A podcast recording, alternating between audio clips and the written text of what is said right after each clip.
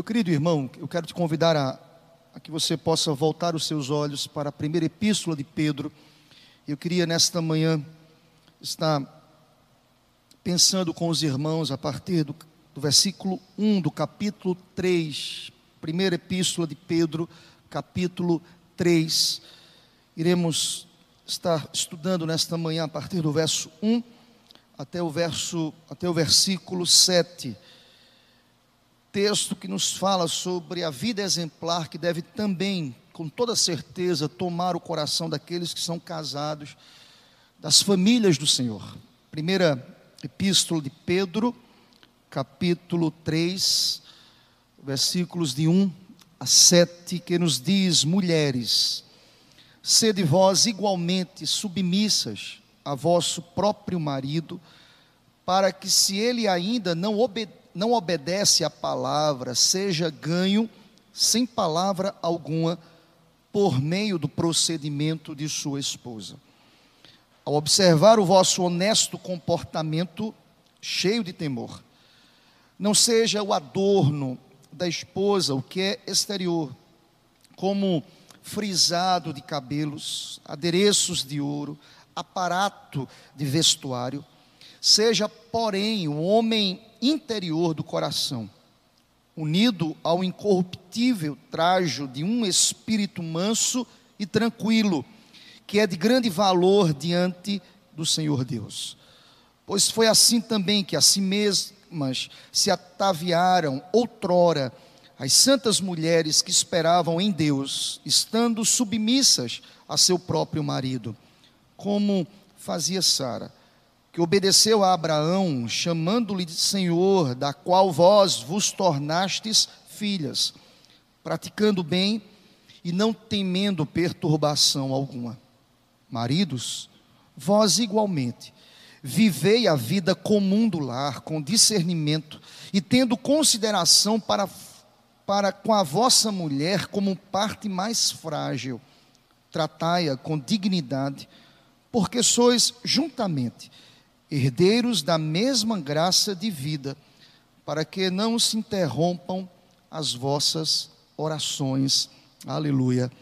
Amém. Glória a Deus por isso. Meus irmãos, nesta manhã eu queria pensar um pouco com os irmãos acerca daquilo que Pedro ministra a esta igreja, igreja no primeiro século. Queria pensar com os irmãos sobre essas verdades que revelam o comportamento da vida conjugal e, por que não, inferir aqui a ideia do comportamento familiar, projeto de Deus para a raça humana.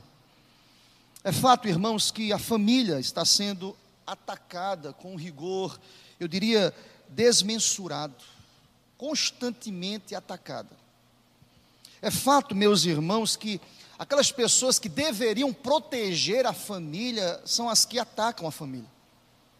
É fato, queridos, que, por exemplo, nós poderíamos elencar aqui nesta manhã os legisladores, os governantes, os magistrados, a imprensa, a mídia, a academia, os formadores de opinião, em vez de fazer uma cruzada, um levante, apologia em prol da família, muitas vezes estão fazendo apologia, levantando suas bandeiras contra a família. É fato, queridos, que dioturnamente as pessoas tentam desconstruir, em linhas gerais, esses que deveriam proteger a família, eles tentam destruir a família. Eles querem acabar, por exemplo, com, com o gênero. Eles querem confundir, por exemplo, os papéis. Eles querem jogar a religião, o cristianismo, os valores absolutos em uma vala comum, irmãos.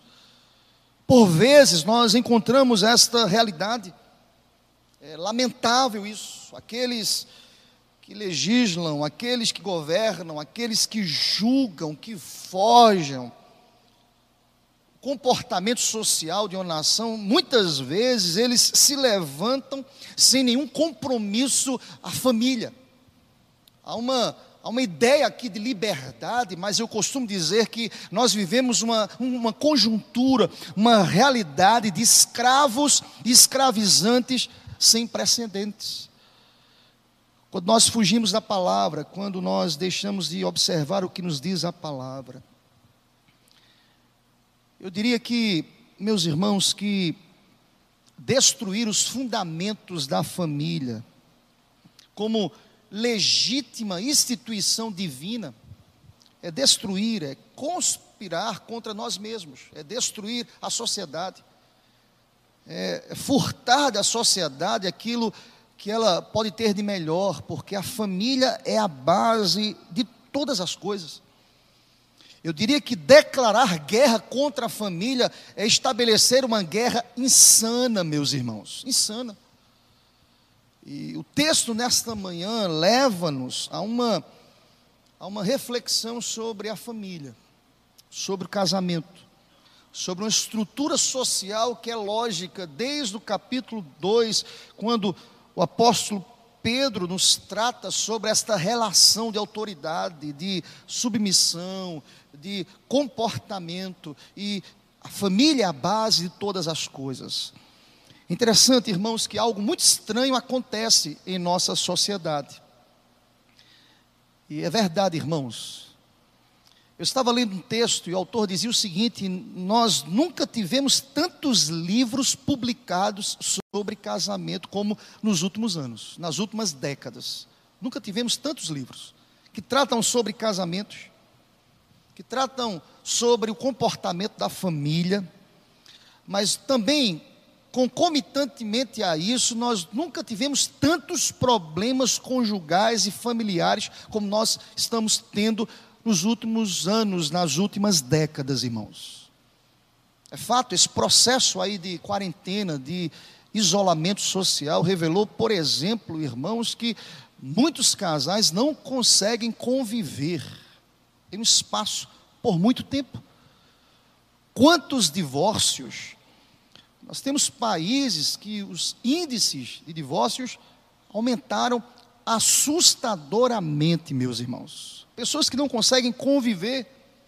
É triste ver esta situação, mas nos preocupa muito mais, meus irmãos, é quando esta realidade, que era uma realidade outrora muito visível e perceptível, numa realidade fora dos portões da igreja. Hoje, o que nos preocupa é que esta situa situação alcançou os lares cristãos. Muitas pessoas que amam a palavra, que caminham com a palavra, estão vivendo uma realidade de, de angústia quando se trata de casamento ou de família. Note bem, querido, é interessante como o apóstolo Pedro, ele vem aqui numa construção impressionante. Por exemplo, lá no capítulo 2, nós já ministramos dos versos 13 a 17, Pedro trata sobre o nosso testemunho exemplar diante da sociedade. Ele nos diz: estejais submissos. Versículo 13 do capítulo 2: Sujeitai-vos a toda instituição humana por causa do Senhor, quer seja ao rei como soberano, quer seja às autoridades como enviadas por ele, quer seja o imperador, o presidente, quer seja o governador, prefeito, estejam sujeitos às autoridades. Pedro vai tratar, como já tratamos aqui, irmãos, sobre o nosso comportamento, nosso testemunho em relação à sociedade. Ele trata também, nós já ministramos, sobre o comportamento e o nosso testemunho em relação ao nosso local de trabalho. Nós falamos sobre isso domingo passado, texto que compreende o capítulo 2, dos versos 18 a 25, é o nosso comportamento, o nosso testemunho na nossa relação de trabalho. Tratando sobre isso, é, eu fui perguntado por é, uma pessoa aí depois do, do sermão domingo, pastor, o senhor não acha que tem trabalho escravo hoje? Tem, irmãos. Nós temos. Não só trabalho escravo, como trabalho infantil. Com uma diferença absurda e gritante do tempo de Pedro.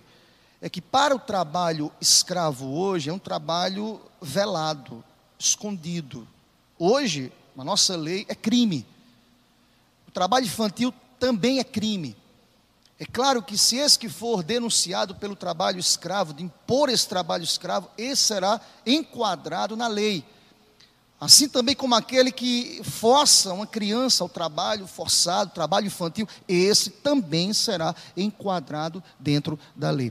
Eu dizia àquela pessoa, eu entendo claramente, nós temos hoje, não em uma realidade como a de Pedro aqui, mas uma realidade escondida, uma realidade é, as escondidas, que dentro da nossa lei hoje é crime. Eu entendo hoje que existe trabalhos, existem trabalhos escravos. Mas nós entendemos aqui que no tempo de Pedro era, era algo muito corriqueiro, comum, fazia parte da construção social daquela época. Pedro trata isso, nós tratamos isso semana passada. Estejais sujeitos ao Senhor, você como servo. Entenda que você vai estar fazendo isso para a glória de Deus. O que é que Pedro faz?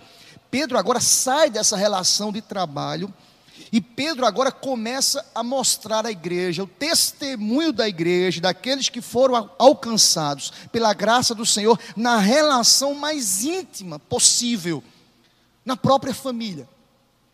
É interessante a construção lógica aqui do texto, é que Pedro irá dizer: olha, se o teu testemunho social é, é ilibado, honra o nome do Senhor Deus, se o teu testemunho na relação do teu trabalho honra o nome do Senhor Deus, por certo, o teu testemunho em casa precisa também reverberar a glória do Senhor, precisa apontar a majestade do Senhor.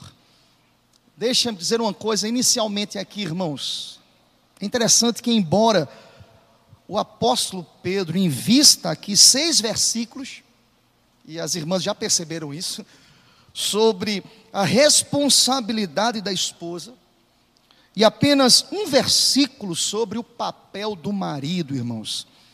Eu quero dizer para vocês que isso não significa desequilíbrio, isso não significa machismo, e pelo contrário, eu quero lhe dizer aqui inicialmente, isso simplesmente demonstra uma preocupação e um cuidado todo especial do apóstolo Pedro, pelas razões culturais, meus irmãos e minhas irmãs. A quem possa pensar, quem sabe Pedro foi desequilibrado aqui, seis versículos para as irmãs, o que é que ele está pensando da vida dele? E um versículo para os irmãos, não, irmãos. Pedro estava escrevendo a igreja no primeiro século. E no primeiro século, irmãos, vivia-se dentro de uma construção social chamada de patriarcado. O que era o patriarcado? O patriarcado é o domínio social ou uma estrutura social de poder centralizada no homem, na figura masculina. É, é, é, a ideia aqui é baseada naquela, naquele conceito da figura do pai. E a relação aqui é, é muito bem posta, muito bem clara aqui nesse contexto. Nas instâncias privadas e sociais, a figura aqui é patriarcal. Interessante, eu estava lendo um comentarista e ele escreveu o seguinte: note bem, para que você possa entender em que pano de fundo Pedro escreve esses versículos do capítulo 3. O autor dizia o seguinte: na cultura greco-romana do primeiro século, as mulheres recebiam pouco ou nenhum respeito. Enquanto elas viviam na casa dos seus pais, elas estavam sujeitas ao direito romano do poder do pai, que concedia aos pais autoridade máxima na vida e na morte sobre os filhos. A autoridade era do pai. Consequentemente, quando esta mulher casava, os maridos tinham um tipo similar de autoridade legal sobre suas esposas. Ou seja, a sociedade considerava as mulheres como meros servos que deveriam ficar em casa e obedecer a seus maridos. Notem bem, Pedro está escrevendo uma epístola dentro desse contexto. Eu não posso olhar para esse texto longe, eu não posso deixar de usar as lentes contextuais. Eu preciso entender o porquê que Pedro investe seis versículos para, com muito amor e muito zelo e muito cuidado, tratar as mulheres aqui do primeiro século. Pensem comigo, dentro dessa estrutura greco-romana, em que o homem, a figura patriarcal, masculina, sobrepujava a figura feminina. E pensa comigo, uma mulher que se convertesse, meus irmãos, ao Evangelho, que obedecesse a Cristo, pensa comigo, isso poderia acarretar em grande perseguição por parte do seu marido não salvo. Imagina comigo, o texto vai tratar sobre isso no verso 1. Você imagina uma cultura que coloca sobre o homem esta autoridade e a mulher agora segue a Cristo. Você imagina comigo os desafios para os leitores aqui da época, o comportamento dessas mulheres submissas e os seus maridos. Pedro investe aqui seis versículos e note bem, irmãos e irmãs, é que Pedro não apenas desafia as irmãs, mas Pedro trata, é fato, sobre o comportamento submisso das irmãs, das esposas, mas Pedro também trata sobre o comportamento atencioso do marido dentro desse contexto. Imagina comigo, meu irmão, os desafios que Pedro encontrou. É claro que nós podemos correlacionar esse texto, irmãos, aquilo que o apóstolo Paulo escreveu lá em Gálatas 3, 28, não pode haver mais judeu nem grego, nem escravo nem liberto, nem homem nem mulher, porque todos vós sois um em Cristo Jesus. Glória a Deus por isso. Em Cristo essas diferenças são quebradas, mas preste atenção, Pedro vai tratar, mesmo entendendo que em Cristo essas diferenças, elas são quebradas, Pedro vai tratar sobre algo muito sério aqui, meus irmãos, vai tratar sobre submissão. Vai tratar sobre o comportamento da esposa que está inserido dentro de uma realidade cultural muito diferente da nossa hoje, do século 21, mas ele trata sobre a questão do comportamento daquela que já foi alcançada pelo Espírito de Deus.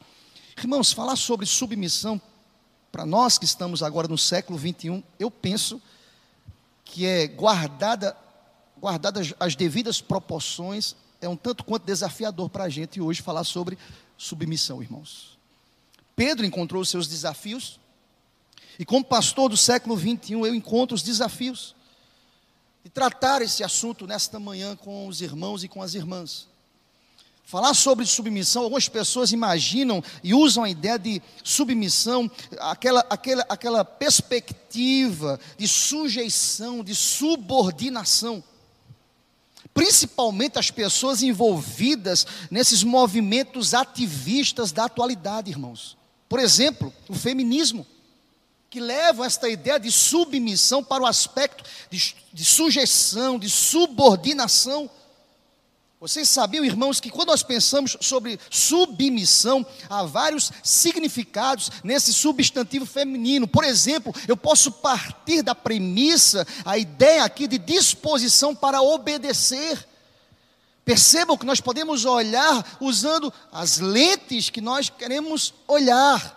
Eu te convido a olhar a ideia de submissão na perspectiva espiritual, irmãos, bíblica, aquilo que a Bíblia nos orienta acerca da submissão. Esta palavra, queridos, submissão gera em alguns corações angústia. Repito, principalmente aquelas pessoas mergulhadas nesses movimentos ativistas. O feminismo, por exemplo. Irmãos, eu não quero aqui levantar bandeira para um ismo da vida todos os ismos e todos os extremos, feminismo como machismo, destrói o corpo de Cristo. Destrói a igreja. Acaba com a igreja. Deixa eu dizer uma coisa para você nesta manhã, alicerçado na palavra, meus irmãos. É que esses ismos, eles mudam. Ou seja, o mundo muda, o contexto social muda, eu escutei um pastor dizendo uma coisa interessante: a padronagem social muda, mas a palavra de Deus não muda, a palavra é a mesma, a palavra de Deus permanece para sempre. Glória a Deus por isso. Deixa-me dizer outra coisa, irmãos. Percebam que submissão não é inferioridade. Não é inferioridade. A ideia bíblica não é essa, meus irmãos. Não é de trazer uma, um gênero inferior que o outro, nada disso. Eu estava ouvindo uma explicação sobre esta ideia de inferioridade, irmãos, que me chamou muita atenção. Nós temos uma explicação teológica para isso. Por que eu não posso defender que a mulher que é submissa é inferior, o gênero feminino é inferior ao gênero masculino? Porque se a gente defende isso, nós estamos entrando numa crise teológica pesada aqui, irmãos. Por exemplo, 1 Coríntios 11, 13, o que é que nos diz? Quero, entretanto, que saibais, saibais que se Cristo é o cabeça do homem, e o homem é o cabeça da mulher, e Deus é o cabeça de Cristo. Pensa comigo, irmãos. Se você entender que ser cabeça é ser superior, você criaria um problema teológico muito grave. Porque Deus, diz Paulo, é o cabeça de Cristo. Aí eu tenho uma pergunta teológica para você: se Cristo é inferior ao Deus Pai, Ele é uma divindade, Cristo é uma divindade inferior ao Deus Pai? A resposta é não. Cristo e Deus Pai, é da, eles são da mesma essência, da mesma substância, eles são coiguais, eles são coeternos. Ou seja, a questão de ser submisso é uma questão de funcionalidade e não de superioridade. Guarda isso no teu coração, minha irmã e meu irmão. A questão de submissão é questão de funcionalidade, irmãos, e não de superioridade.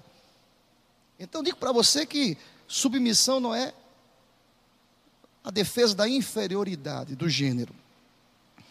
Submissão também não é subserviência, não é uma submissão cega, não é uma submissão descomprometida com os valores que o próprio Deus estabeleceu, nada disso, irmãos, é com os valores. Submissão também não é a submissão de gênero.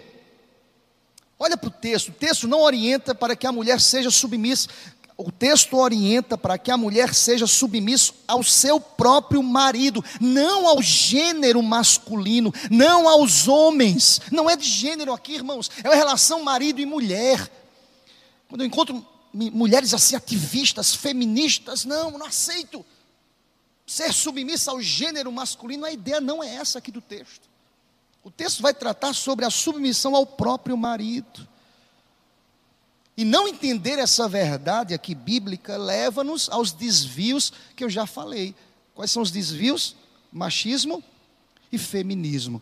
Deixa eu dizer uma coisa com muita paz no meu coração, irmãos. Esses movimentos, quando engravidados pela mente humana, eles promovem uma destruição no seio da igreja. Eu preciso entender a Bíblia pelas lentes do Espírito. Eu preciso compreender o que é que Pedro quer nos ensinar aqui nesta manhã. Olhemos para o texto com muita dedicação, versos 1 e 2. Trazendo essa introdução para lhes dizer o que de fato significa submissão aqui, irmãos. Eu te convido a olhar comigo os versos 1 e 2, quando Pedro começa a sua ministração a esta igreja dizendo: Mulheres, sede vós igualmente submissas a vosso próprio marido, para que, se ele, olha para o texto, irmão, irmã, se ele ainda não obedece à palavra, Pedro está tratando sobre o que? O que eu falei aqui no contexto. Uma irmã que está dentro de uma cultura patriarcal, que se converte e tem o seu marido ímpio em casa. Imagina a pressão, irmãos, irmãs. Se ele ainda não obedece à palavra, seja ganho, sem palavra alguma, por meio do procedimento de sua esposa ao observar o vosso honesto comportamento cheio de temor. Irmãos, vejam bem que coisa interessante. É que Pedro, dentro desse contexto desafiador, Pedro, que está aqui dentro desse arcabouço histórico aqui, cultural, de que toda atitude da antiga civilização com relação à mulher era que esta não devia atrever-se a tomar decisões por si mesma. Agora veja a crise. É que a graça de Deus é irresistível e ela alcança e ela é irresistível e não há quem possa dizer eu não quero. E essas mulheres estavam sendo alcançadas pela graça do Senhor. Veja que problema aqui sério. É que essas mulheres agora estariam voltando para casa, convivendo com seus maridos. Olha que problemão sério aqui para essas mulheres convertidas ao cristianismo. Enquanto seus maridos, eles permaneciam fiéis aos antigos deuses. Imagina comigo, eu penso que é impossível aqui imaginar como seria a vida de uma mulher depois que o Espírito entra no coração delas, os questionamentos, os levantamentos, as perguntas nos bastidores: o que será da minha vida? O que, é que eu posso fazer? Meu marido não segue a Cristo. Pedro traz um conselho a essas mulheres. Irmão, olha aqui para mim. Eu quero primeiramente dirigir às irmãs. Olha aqui para mim, querida. Pedro é extremamente iluminado pelo Senhor para trazer esses conselhos aqui. Repito, Pedro tem o desafio de aconselhar, de orientar. E sabe que Pedro vai dizer a essas mulheres convertidas qual é o conselho, quais são os conselhos que Pedro traz a essas irmãs, olhando para esses versículos 1 e 2. Primeiro, sejam submissas. Primeira ideia que Pedro quer tratar aqui, irmãos, lembrem-se que submissão não é na perspectiva e não implica em inferioridade moral, intelectual, espiritual no contexto de família, no trabalho, na sociedade, nada disso. Mas é questão de funcionalidade. Deus, aquele que projetou todas as coisas, e eu penso, irmãos, para o bem-estar da humanidade, estabeleceu funções bem claras no que diz respeito a esta relação familiar. Tudo deve ser feito para a glória de Deus. Eu posso correlacionar, por exemplo, a 1 Coríntios 10, 31. Nós devemos fazer tudo para a glória do Senhor. Pedro começa tratando, dizendo para as mulheres: olha para o verso 1, parte A, sede vós igualmente submissas a vosso próprio marido. Percebam, irmãos, ele começa dizendo igualmente. O, qual é a realidade que ele tratou ao terminar o verso 2? aquilo que ele trata sobre a relação de submissão à autoridade social, o império, no contexto de Pedro. Ele trata sobre a relação de trabalho, escravos e senhores. Ele vai dizer igualmente, esse comportamento também precisa controlar e dominar a relação conjugal, a relação familiar. E Pedro olha para aquelas mulheres e diz àquelas mulheres: Olha, vocês não devem levantar aqui um, um, um, um movimento contrário àquilo que foi estabelecido pelo próprio Deus nas funções estabelecidas entre marido e esposa. Sejam submissas. Esse é o projeto de Deus. Esta é a função estabelecida por Deus. Claro, queridos, não na perspectiva de inferioridade moral, intelectual espiritual, nada disso, irmãos entendendo que esta função que é nobre, que é abençoada, que é transformadora, ela gerará no seio da família louvores a Deus, irmãos. Lembrem-se do que o Senhor Jesus nos disse: assim brilhe também a vossa luz diante dos homens. Brilhar a luz diante dos homens implica que esta luz deve começar em casa, nas nossas relações estabelecidas. Para quê? para que vejam as vossas boas obras e glorifiquem a vosso Pai que está nos céus. Mateus 5, verso 16. Pedro vai dizer a essas mulheres: sejam submissas. Mas ele caminha mais, irmãos. Não é a submissão revoltada.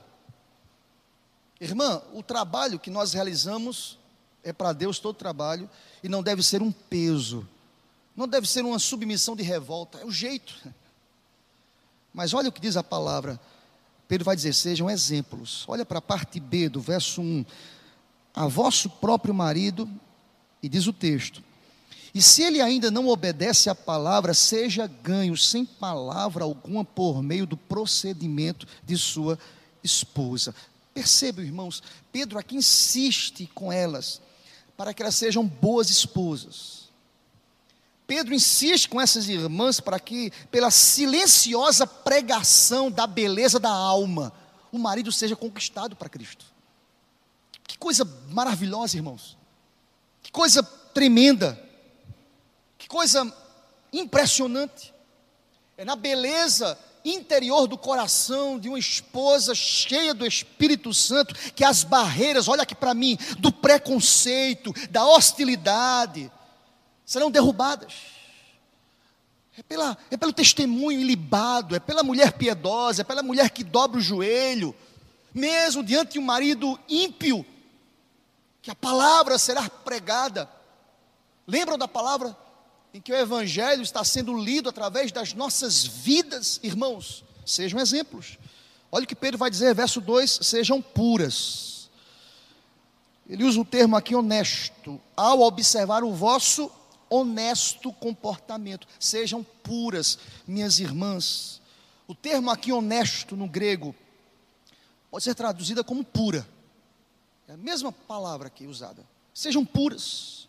Ou seja, isso significa que uma mulher que deseja ganhar seu marido para Cristo deve viver em obediência a Deus. Ela é alguém moralmente pura. O seu comportamento é puro, o seu comportamento honra o nome do Senhor Deus. O nosso comportamento é diferente do mundo. Lá fora, para quem não conhece a Deus, quando alguém tem um marido que não merece honra, qual é o conselho lá fora? Ele não te merece. Você precisa fazer alguma coisa. O conselho bíblico é o seguinte: dobre o seu joelho, ore e creia. E lembre-se daquilo que aqueles homens disseram a Abraão e Sara, quando lá em Gênesis capítulo 18, Abraão estava na porta da sua tenda e aqueles homens se aproximaram e Abraão alimenta aqueles homens e Sara escondida na tenda, ela começa a sorrir da promessa quando aqueles homens disseram: Daqui a um ano eu voltarei e tua esposa terá um filho. E Sara pensou e disse assim: Como? Eu não tenho mais o costume de marido e mulher, nós somos velhos. Acaso eu posso ter mais filhos? E aqueles homens falam assim: Olha, por que tua esposa está sorrindo? Acaso a coisa demasiadamente impossível para Deus. Eu quero dizer para você, minha irmã, não há nada impossível para Deus. Nós precisamos crer que Deus é um Deus que responde de maneira surpreendente às nossas petições.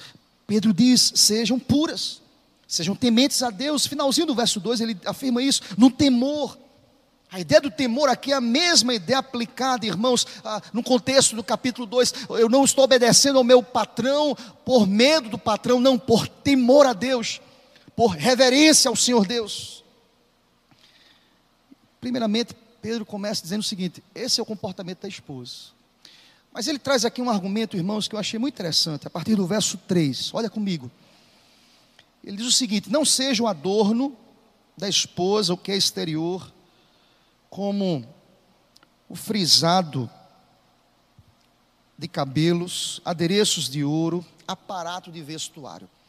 Interessante que no contexto aqui, primeiro século, na cultura greco-romana, a vaidade também era algo muito destacado na época. E se você estudar aqui aquele contexto, você perceber, e algumas pessoas imaginam a vaidade com os cabelos, com, com, com a roupa, é uma coisa do nosso século, da nossa cultura. Não, irmãos a cultura de Pedro, eles estavam também inseridos dentro dessa cultura, em que havia um investimento extremamente interessante no contexto feminino, a vaidade, o excesso, o interesse em realçar a aparência pessoal, realidade que nós temos ainda hoje. E Pedro começa aqui a, a a mostrar àquelas mulheres que o deleite do coração da mulher devia ser muito mais profundo com a beleza da alma, da mente, do coração. Os antigos moralistas da época já combatiam a vaidade exterior, naquela época aqui, primeiro século, irmãos. Os moralistas da época já combatiam a vaidade exterior. E Pedro, de maneira muito interessante aqui, ele destaca que nós precisamos investir muito mais na nossa beleza da alma, da mente, do coração. E ele aplica isso quando nós olhamos o verso 4. Olha comigo, seja porém. Olha a, conjunção adversativa aqui usada por Pedro. Seja porém, irmãos, irmãs, o homem interior do coração unido ao incorruptível trajo de um espírito manso e tranquilo, que é de grande valor diante de Deus. Impressionante, meus irmãos, o contraste usado aqui por Pedro. As atitudes internas do coração com os adornos externos do corpo.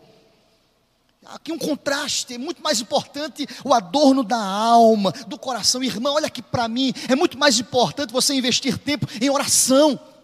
Aqui eu não estou fazendo apologia ao desprezo do corpo, não. De maneira alguma, irmãos. Eu falo isso como marido, é tão bom ter a esposa caprichada, arrumada, uma bênção. Mas o que Pedro está tratando aqui, irmãos, é que muitas vezes, muitas mulheres estavam preocupadas com o adorno externo, irmãos. Pedro aí contrasta o corpo com o coração o externo com o interno, o superficial com o que é virtuoso, a alma. Ou seja, o que Pedro quer nos, quer nos dizer aqui, que culturalmente as mulheres investiam tanto tempo no adorno externo, em detrimento ao investimento da dedicação da alma. É o contrário, essa palavra é muito atual para para as nossas vidas hoje. Você que me escuta, minha querida irmã, você que me escuta, meu querido irmão, nós precisamos investir muito mais, mais tempo com a alma, com o coração, com a oração, com a leitura da palavra. Esse contexto de pandemia tem revelado esta realidade para a gente. Eu dizia isso alguns domingos atrás, irmãos. Vivemos num contexto também muito vaidoso, da autoafirmação, mundo hedonista as academias abarrotadas, nada contra.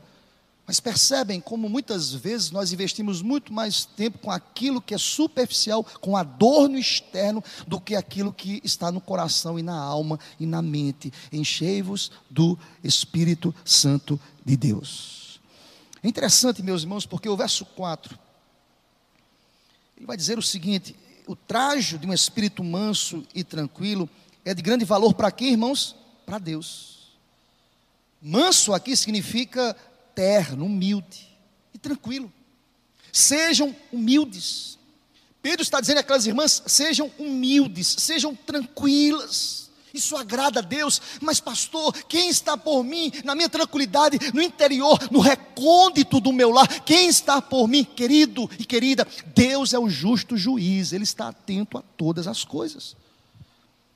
Aqui, irmãos, eu quero deixar muito claro aqui, eu não estou fazendo apologia a uma mulher que é agredida pelo marido. Não, pelo contrário. Não estou fazendo apologia aqui, por exemplo, a, a uma ideia de subserviência. Pelo contrário, eu tenho uma palavra de Deus. Se ele faz isso, procure os meus legais. Nós temos hoje caminhos para isso. Nós temos caminhos que mostram que esse não é o princípio. Você vai entender isso lá no verso 7. Igualmente, maridos. A ideia aqui é que numa relação sadia, relação sadia, sejam sábias, sejam tranquilas, sejam ternas, sejam espirituais, irmãs. Nós precisamos investir tempo naquilo que é virtuoso, naquilo que honra o nome do Senhor Deus.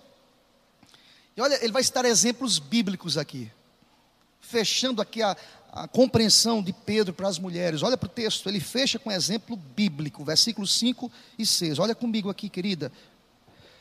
Pois foi assim também que assim mesmas se ataviaram outrora as santas mulheres. Eu acho muito interessante as expressões usadas. Foi assim também que ataviaram outrora as santas mulheres que esperavam em quem, irmãos? Em Deus.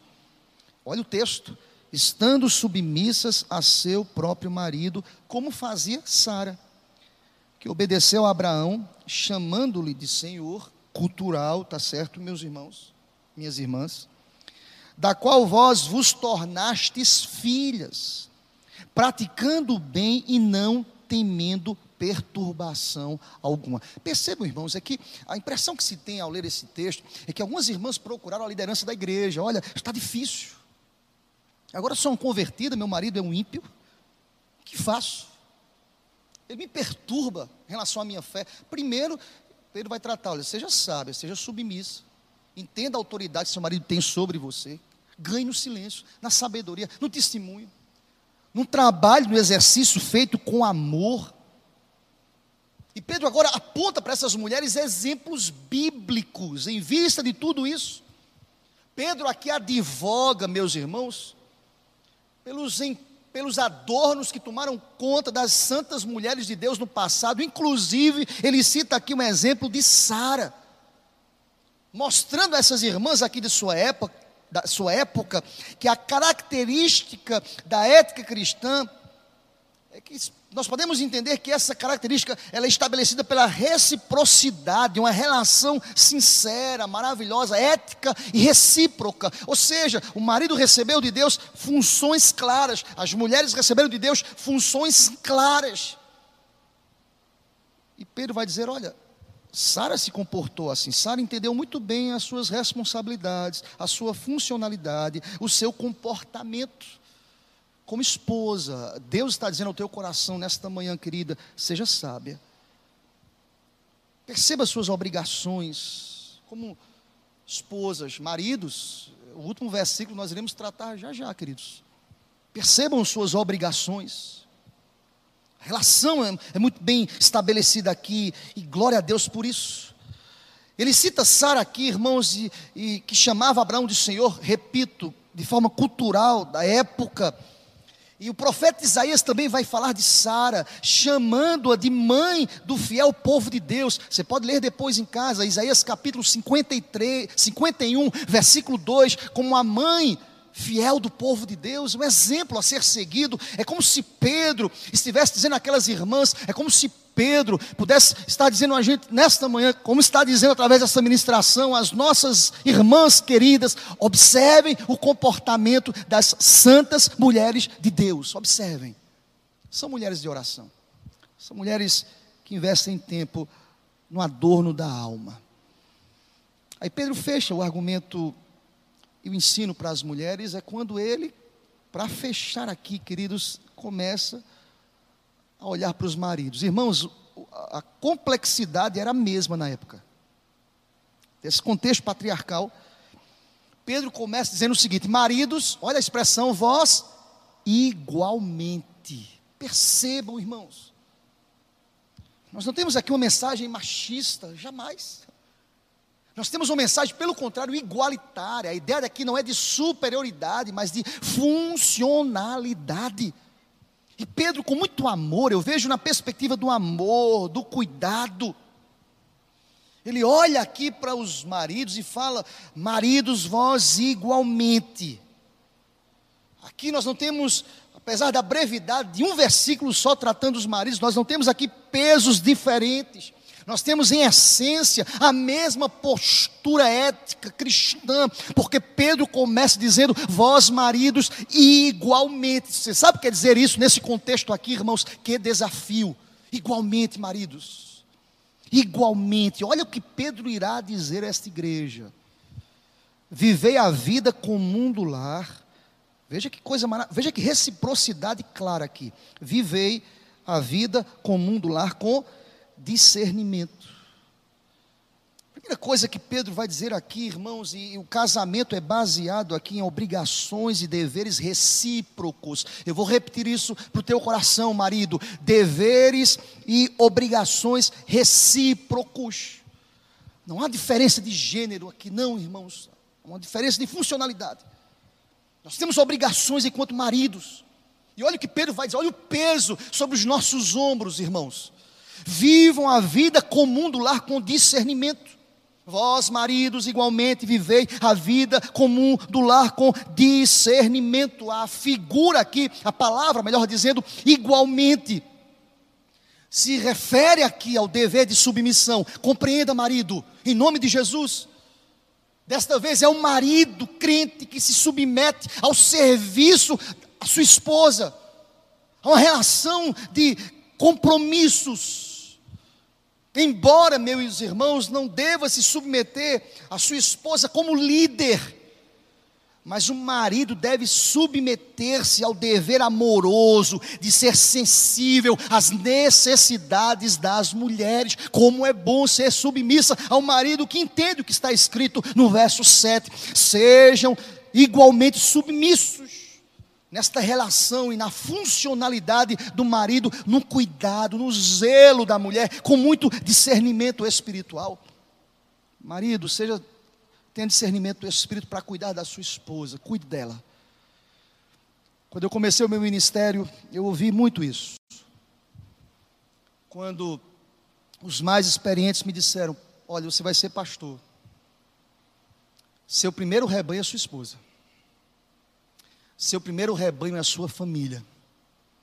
Eu quero lhe dizer nesta manhã, querido, querida, nosso primeiro campo missionário é a nossa família. Que adianta ganhar o mundo inteiro e não viver a vida comum do lar com discernimento espiritual. Mas Pedro diz mais: o esposo deve considerar sua esposa. Gente, isso é muito sério. Olha para o verso 7, parte B.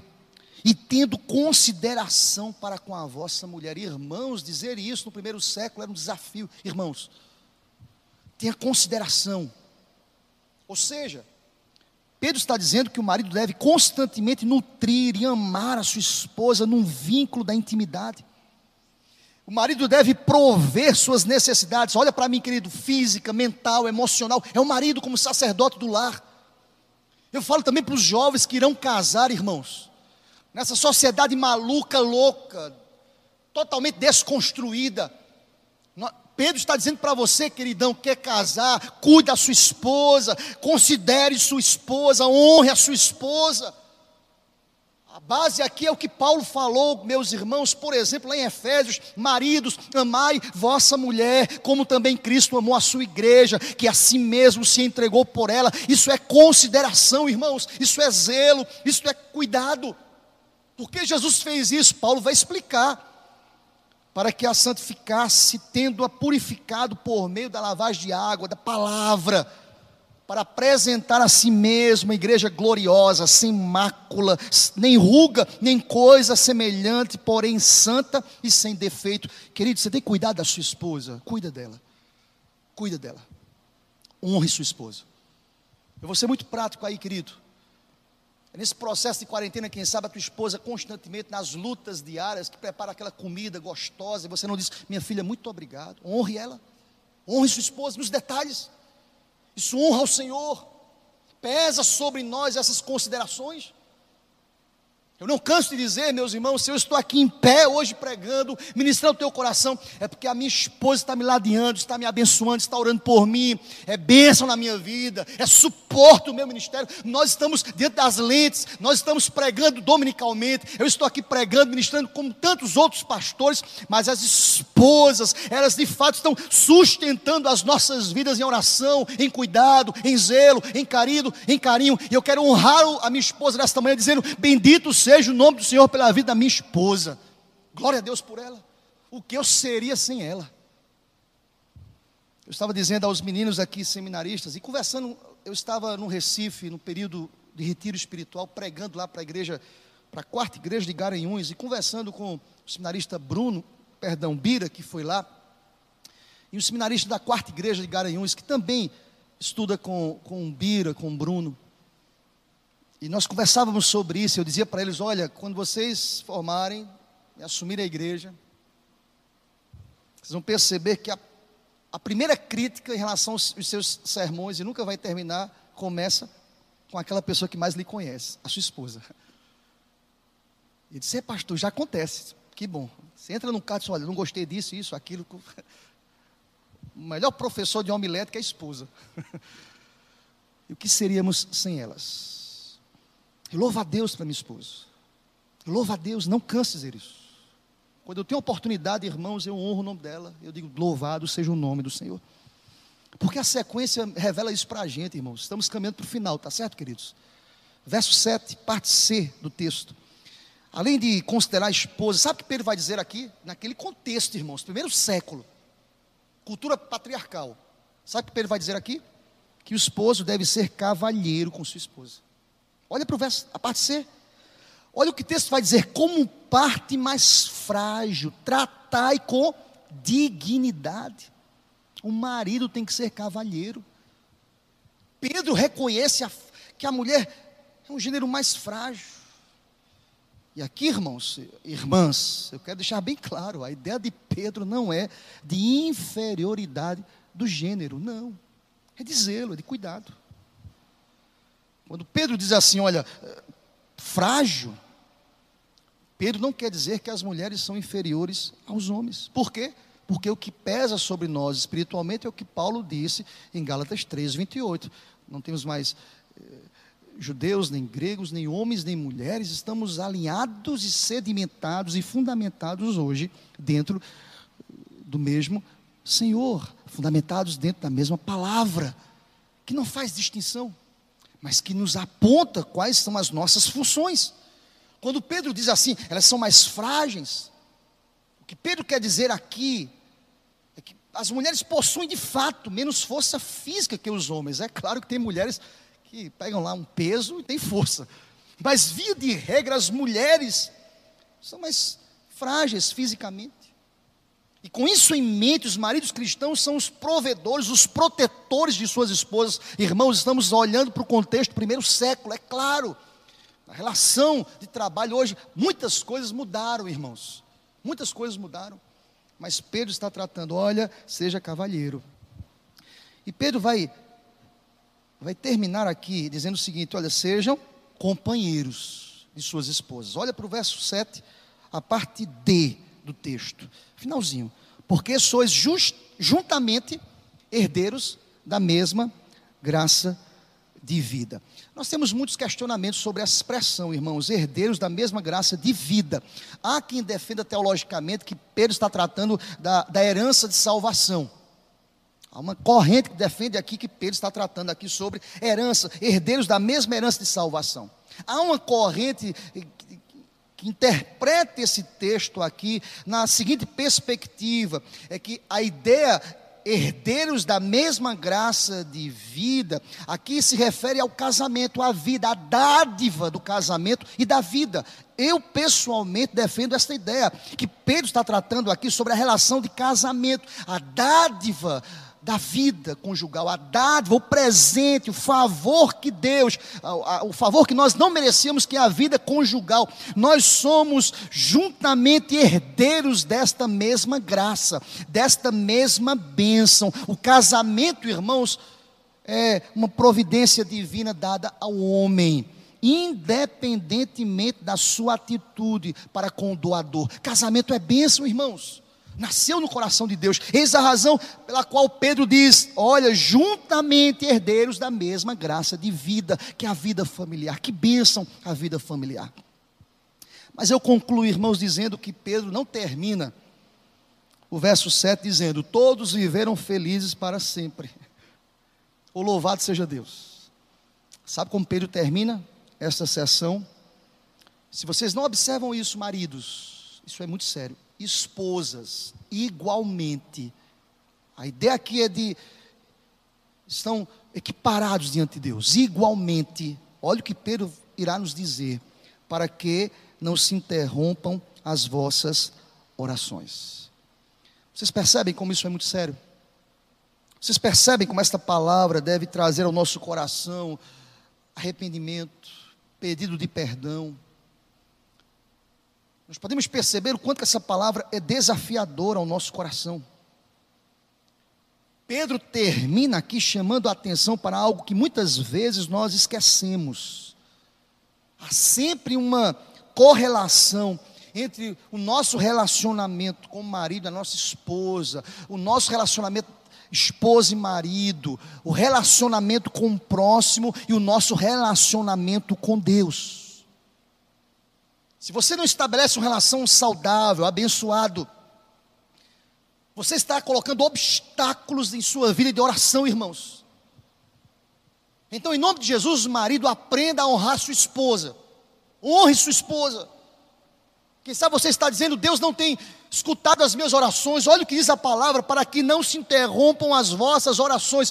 Muitas vezes nós mesmos colocamos obstáculos porque nós não conseguimos amar aquilo que nós observamos. Como digo que amo a Deus que não vejo, se eu não consigo amar aquele que vejo todos os dias, como na relação conjugal?